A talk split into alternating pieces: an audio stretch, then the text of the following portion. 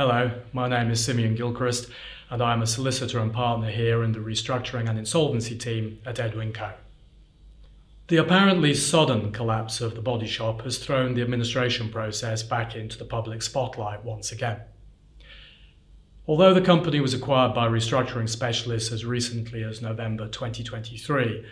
there are reports of a flawed analysis of the company's working capital requirements and a poor return on the Christmas market, which is typically crucial in this section of retail. Press reports in the run-up to the appointment of the administrators suggested that The Body Shop was being lined up for what is known as a pre-pack sale. As the name suggests, this is the process by which a potential buyer is identified by the management of an insolvent company.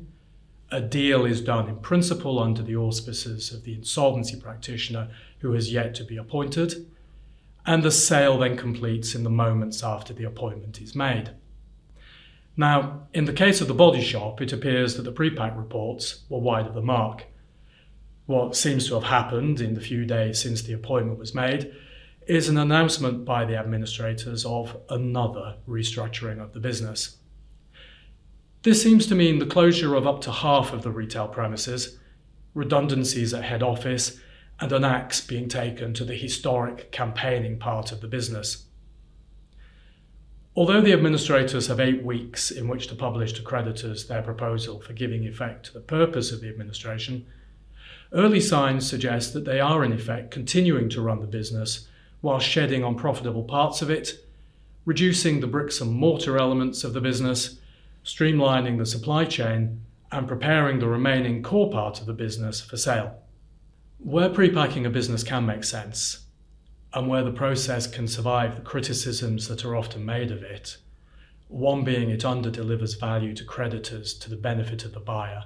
another being that the buyer frequently turns out to be connected to the old management team, is if a prolonged marketing campaign would undermine any residual value in the brand,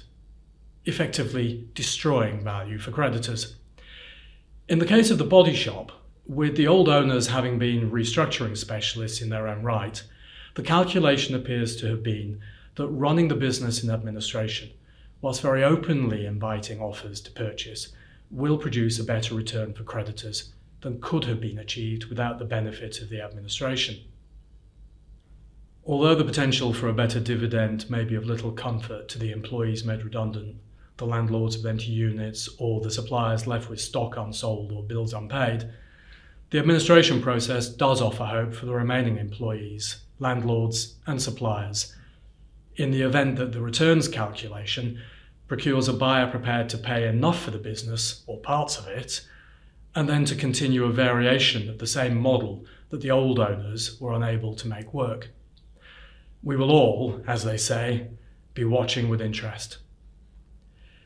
If you would like to discuss any of the issues caused by the administration of The Body Shop, or should it appear to you that an administration process might be right for you and your business, please contact the restructuring team here at Edwin Coe.